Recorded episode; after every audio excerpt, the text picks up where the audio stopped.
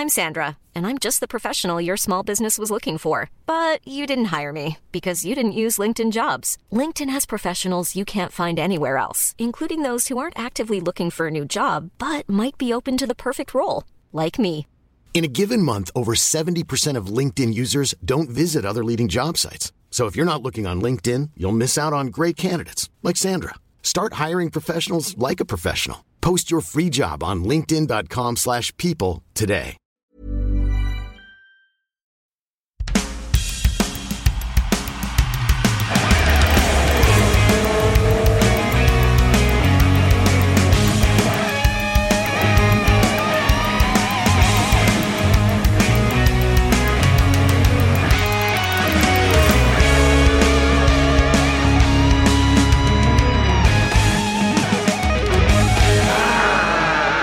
Hello, I'm David Coulthard, and welcome to Formula for Success.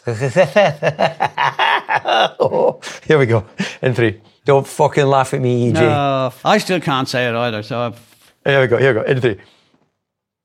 Hello, I'm David Coulthard, and welcome to Formula for Success in association with F1 Manager 2023. With me, as always, is someone whose Wikipedia page says that he almost became a priest or a dentist. Well, their loss is podcasting's gain.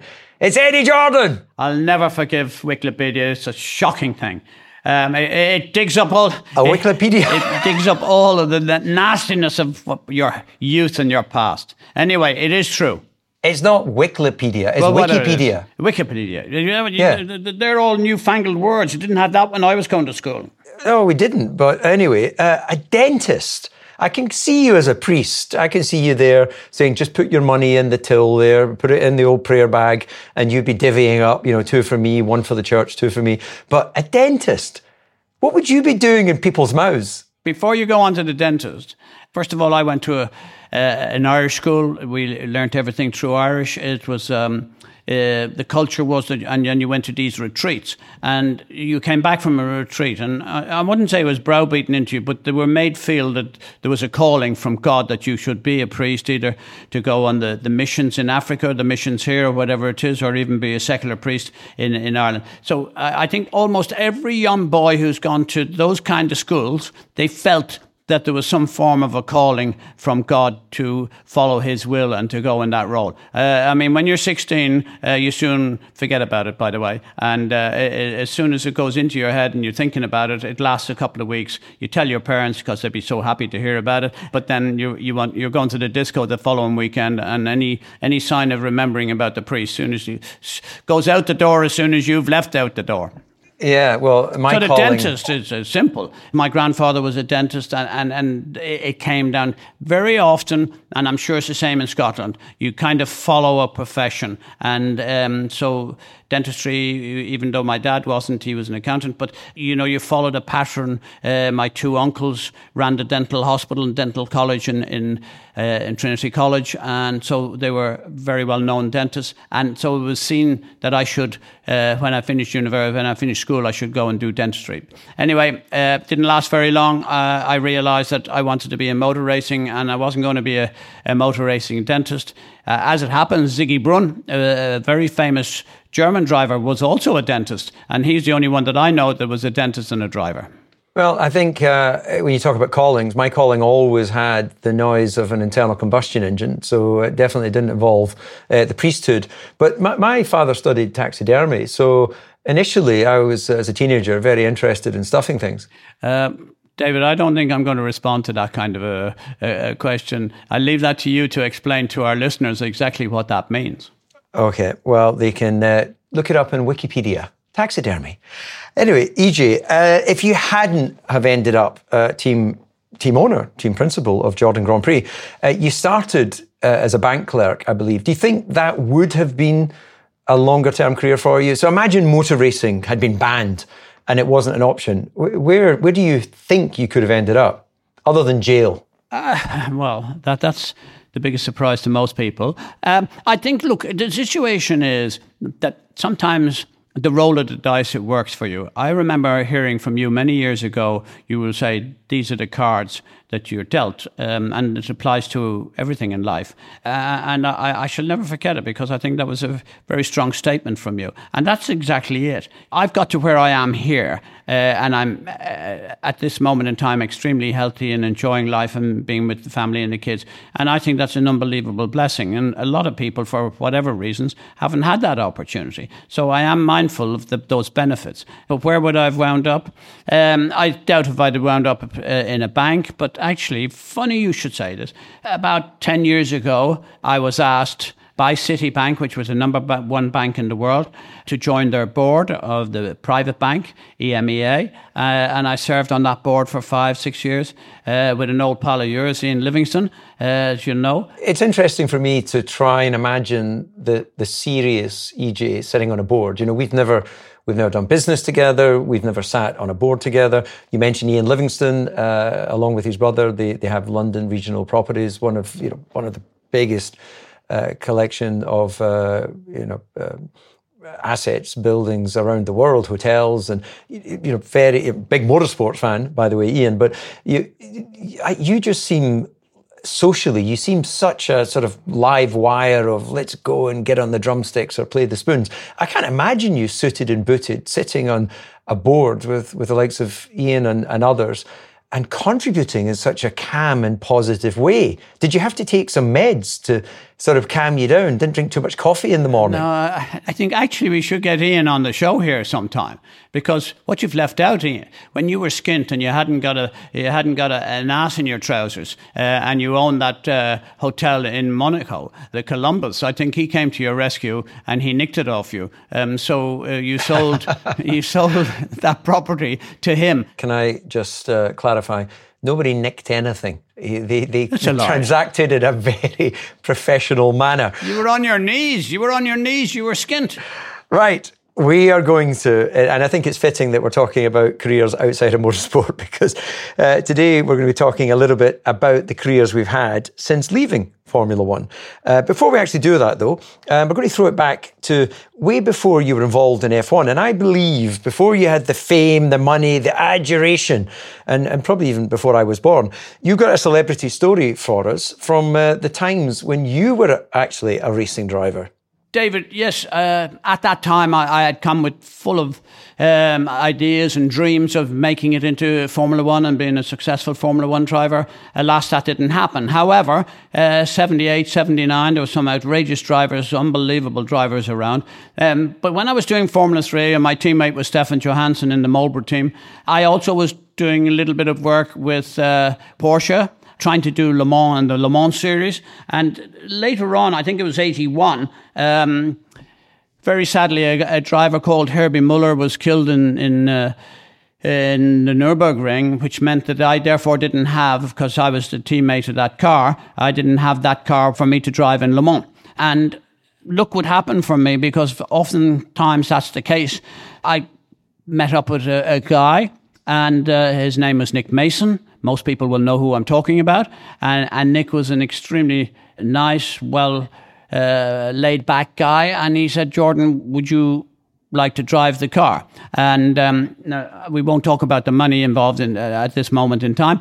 But um, uh, of course, I was delighted to drive the car. This was a BMW, which was the works car, which was entered by EMKA, which Steve O'Rourke was the manager of Pink Floyd. And the reason why Nick couldn't drive the car, it was the opening night in Earl's Court of Brick in the Wall with Pink Floyd because Nick Mason was the drummer in Pink Floyd. So we had a couple of interests together. Me being uh, aspiring, looking at him playing the drums and seeing how unbelievable he was. Um, and, and, then, of course, it was his, his association with cars and particularly with historic cars because his daughter, Chloe, became a really first class driver, mainly in the, in the historic field. However, um, I drove the car uh, with David Hobbs, and the car uh, broke down at mm, around about 21 hours into the race. I convinced Marie that we should rush back in the car, drive like crazy, and, and see if we could make the gig in the um, uh, in Earl's Court, and we did, and we were backstage for the for this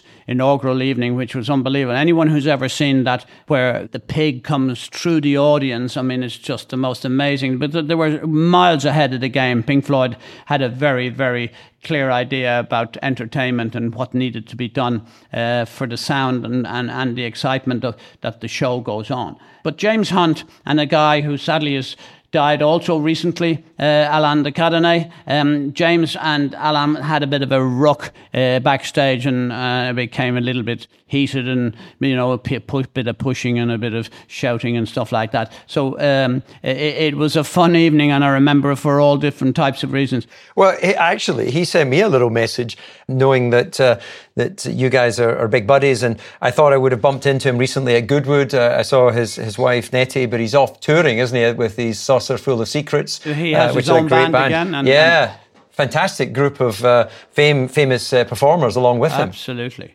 Yeah, but you know. But do you, want, do you want to know the message he sent to me? Well, go on. Hi, DC and DJ. I've absolutely no idea how Eddie managed to get a drive at Le Mans in that car. I do know he still owes money on it, though. And after 30 years, you'd think he might be prepared to put his hand in his pocket. Clearly not. I think he probably should stick to a career playing the spoons. He sounds great, and best of all, there are huge savings on not needing a spoon tech and transport costs. Now, I'll just go and check the silver cutlery after his last visit. Keep on playing. All the best, Nick. he he knows he knows his onions. He was never slow in coming forward, was he, Nick? You know, and the other thing there was skirmishes inside Floyd. If you like, Dave Gilmour and uh, and Roger Waters, they, they kind of mm, probably two of the most unbelievable brains in the music world. And if they'd only stayed together a bit longer, but then again, that's what happens. But the way I was brought up and the way the music, I mean, Pink Floyd you know, there was a rock and roll era, the Elvis Presley and the Beatles, but then the Floyd uh, and Zeppelin. I mean, they they made music for me that really no one else could make, and the fact that they're both British uh, rock stars and rock things. And then if you add to that Queen, um, that was a different thing altogether. Um, but I think we were so lucky growing up to be able to know some of these people, be associated, and be actually be friends with them. And in your case, with Nick, as you know very well, he's such a complete lunatic about motor racing. Um, but in his family, you said Nettie was there and Chloe is also there. They're just crazy about cars. I want to move it on to life after Formula One. And, you know, from my side, I, never imagined what it would be not to be a race driver until the moment I realized that it was my time. My time had moved on. And I've never regretted uh, that decision. But I'm really curious for you in that you did your racing driver thing, then you did your team ownership and built that through the lower ranks into a winning Grand Prix team. But in terms of that, because you're still an entrepreneur, you're still very active in business. So when did you know it was the right time to let the team go? And, and how hard was that decision? It was hard in one sense, and, and Marie was quite unbelievable. When I sold the team, of course, there was a big concern. Um, but she made sure uh, that we went somewhere. We went on a sailing boat to Oman, and um, so I could not make any contact whatsoever. It was the Australian Grand Prix, first Grand Prix of that year, uh, and I thought I would feel it. And, and in fact, it was only a passing feeling. It was something that was like what you've just said. Uh, it was a pass in my life. Turn the page over. We're into a new chapter. And um, the fact is, it was on not Tuesday that it was my ex-driver Giancarlo Fisichella that won the race in, in, in, Australia, and I was absolutely overjoyed.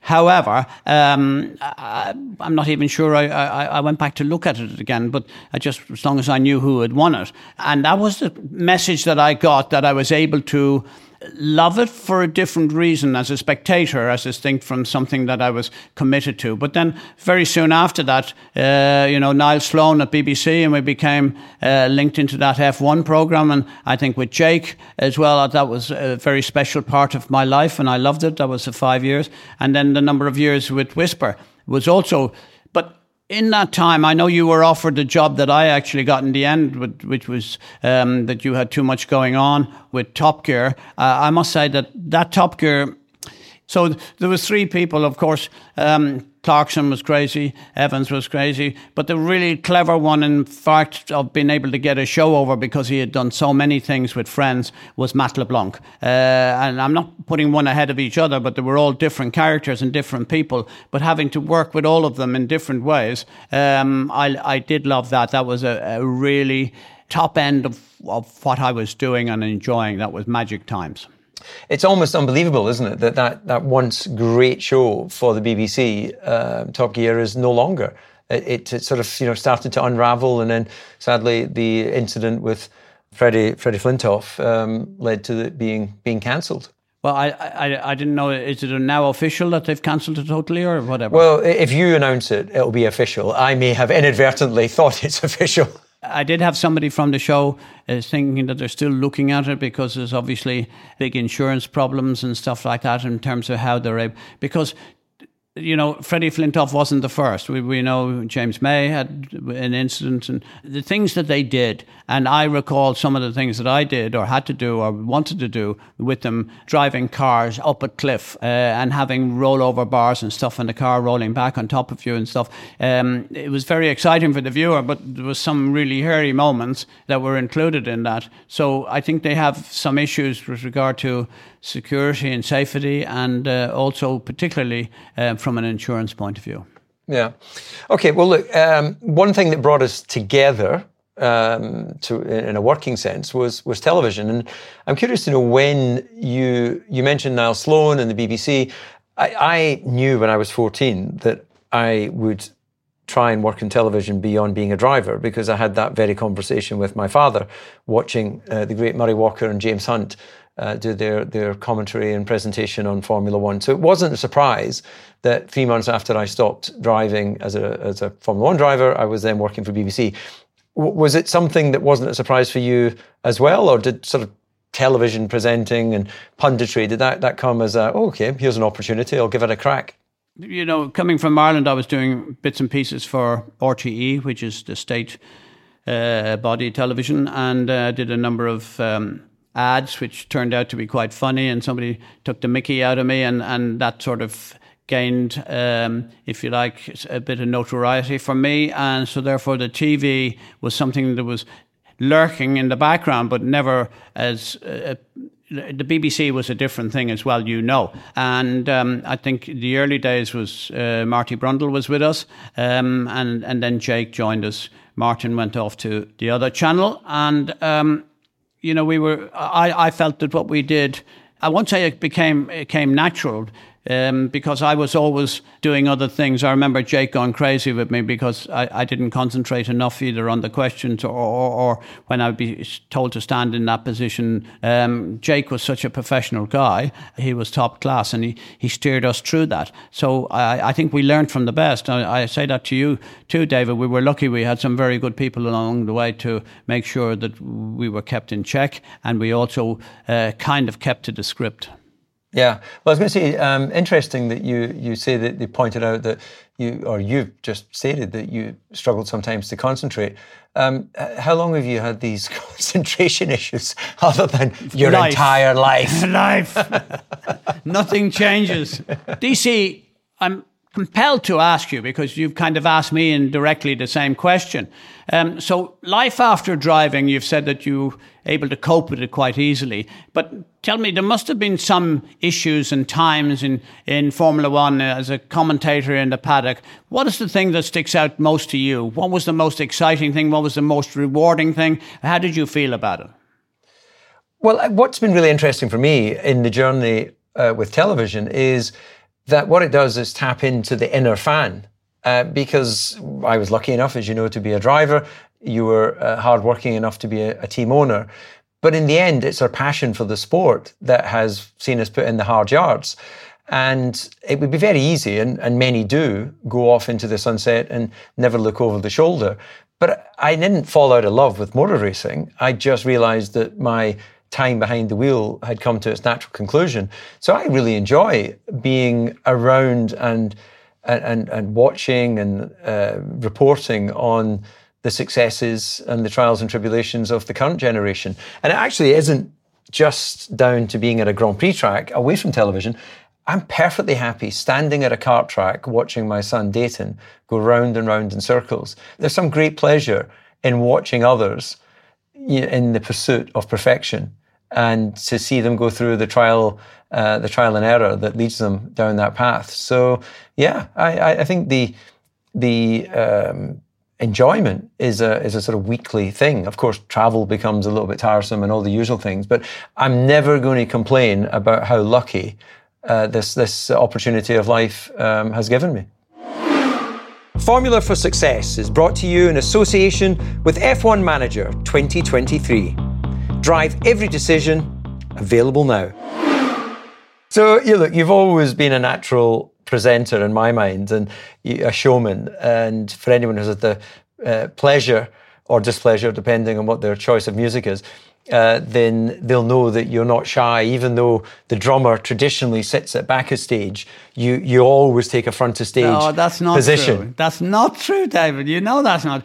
Don't be playing this up. It's not true. Um, but if if the if if the technician decides to put the drums more forward, uh, I'm not shy. I'm I I don't mind uh, being at the front when I should be at the back.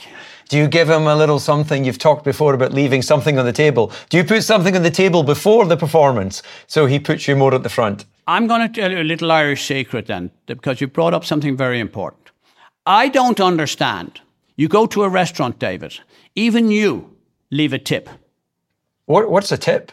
You leave something for him. A tip is a, you leave, you leave part of the bill, 10% bill, you know. What? I'm different in Ireland. What, what is this concept? I've never heard of that. This concept is you pay them before your dinner. When you sit down, you, the guy comes over and asks you a thing, and you just put an extra 20 in his hand and you say, There's more where that came from. Now, you please make sure you look after us. And I promise you, it works a treat. Now, I shouldn't have said this because now everybody who's listening to the podcast will understand the modus operandi. Why pay a tip when they've already done the work. Pay the tip before they start so as they can give you extra at the time of the serving of the meals. I hear you, but knowing my luck, I'd end up giving it to someone that's got nothing to do with the service on my table. Well, I think you should take a little trial run and see how it works. I know how you like trial runs. Everything in your life is about trying things new, isn't it? Try this for a change. Absolutely. Well, I'm a village boy, so the world is just this vast opportunity. Ah, oh, there. Well, look, EJ, um, we should maybe move this on uh, to something I don't want to evoke negative or, or, or sensitive emotions, but the Jordan factory, where it all happened for you at Silverstone, um, it was knocked down recently because uh, Aston yeah. Martin have built a new state of the art facility. And sadly, what was once upon a time a state of the art facility is no longer worthy to even store old bits and pieces. So it has been demolished. So uh, does that make you feel a little bit nostalgic? You've said before you're not really a sentimental person. A number of people have, have uh, brought it up to me, and a lot of people, I don't know if you know Gigi, the girl who was my head of uh, press, and she, she wrote a little note to me to say how disappointing it was. And then we saw Mark Gallagher did a tweet, and Ian Phillips and other people said, "Look, this is a, a sad day." Should I just read that tweet actually from Mark Gallagher um, on his uh, at underscore Mark Gallagher uh, Twitter handle? And the message is recall giving Toyota executives a tour of the Jordan factory when they announced the decision to enter Formula One. When we returned to the reception, I was asked by those representatives from Toyota, is that it? You guys have won Grand Prix from here. And then Mark uh, signs off by saying, it turned out that size doesn't matter.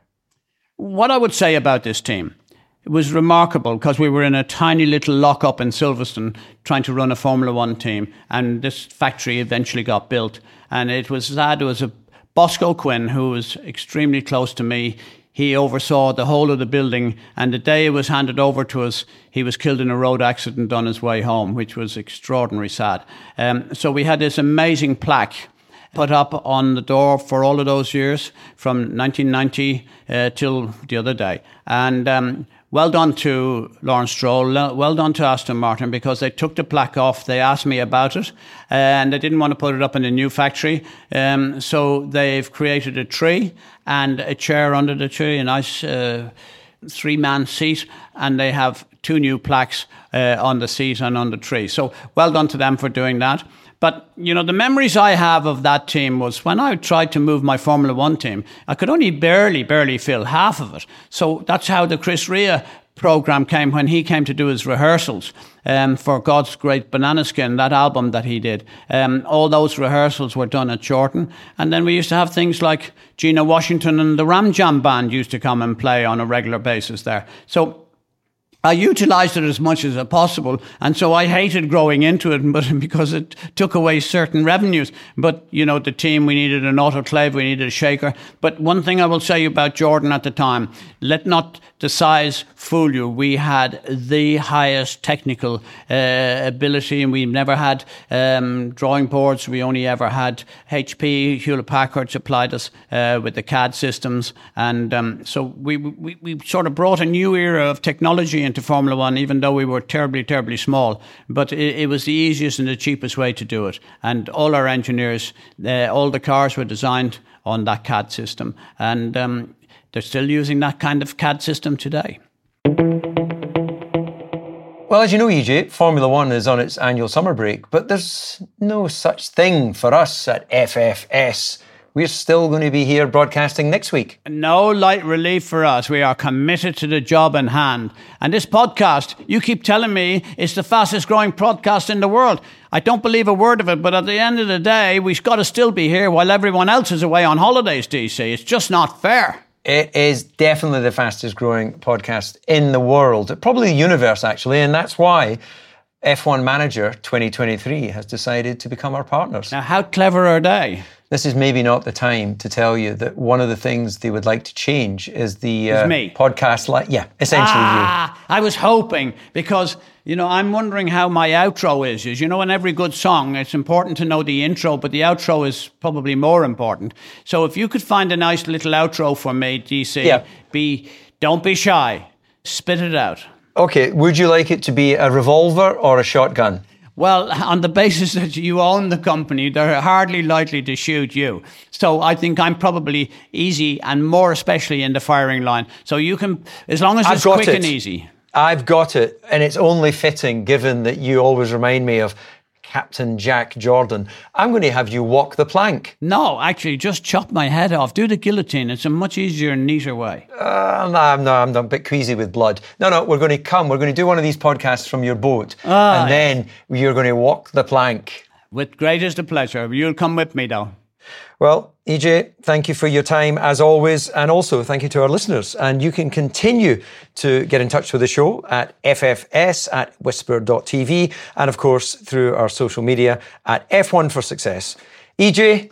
DC. All the very best for the summer break. Have a lovely time, guys. We're back next week.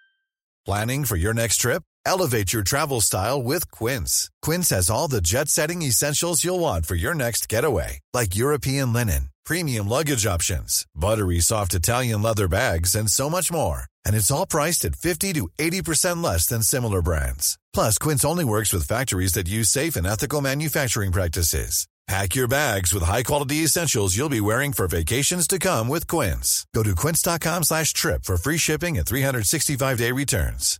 When you make decisions for your company, you look for the no-brainers. And if you have a lot of mailing to do, stamps.com is the ultimate no-brainer. It streamlines your processes to make your business more efficient, which makes you less busy. Mail checks, invoices, legal documents, and everything you need to keep your business running with Stamps.com. Seamlessly connect with every major marketplace and shopping cart. Schedule package pickups and see your cheapest and fastest shipping options from different carriers with rates up to 89% off USPS and UPS rates. And with the Stamps.com mobile app, you can take care of mailing and shipping wherever you are. Make the same no-brainer decision as over 1 million other businesses with Stamps.com. Sign up with Code PROGRAM for a four-week trial, plus free postage and a free digital scale. No long-term commitments or contracts. That's Stamps.com.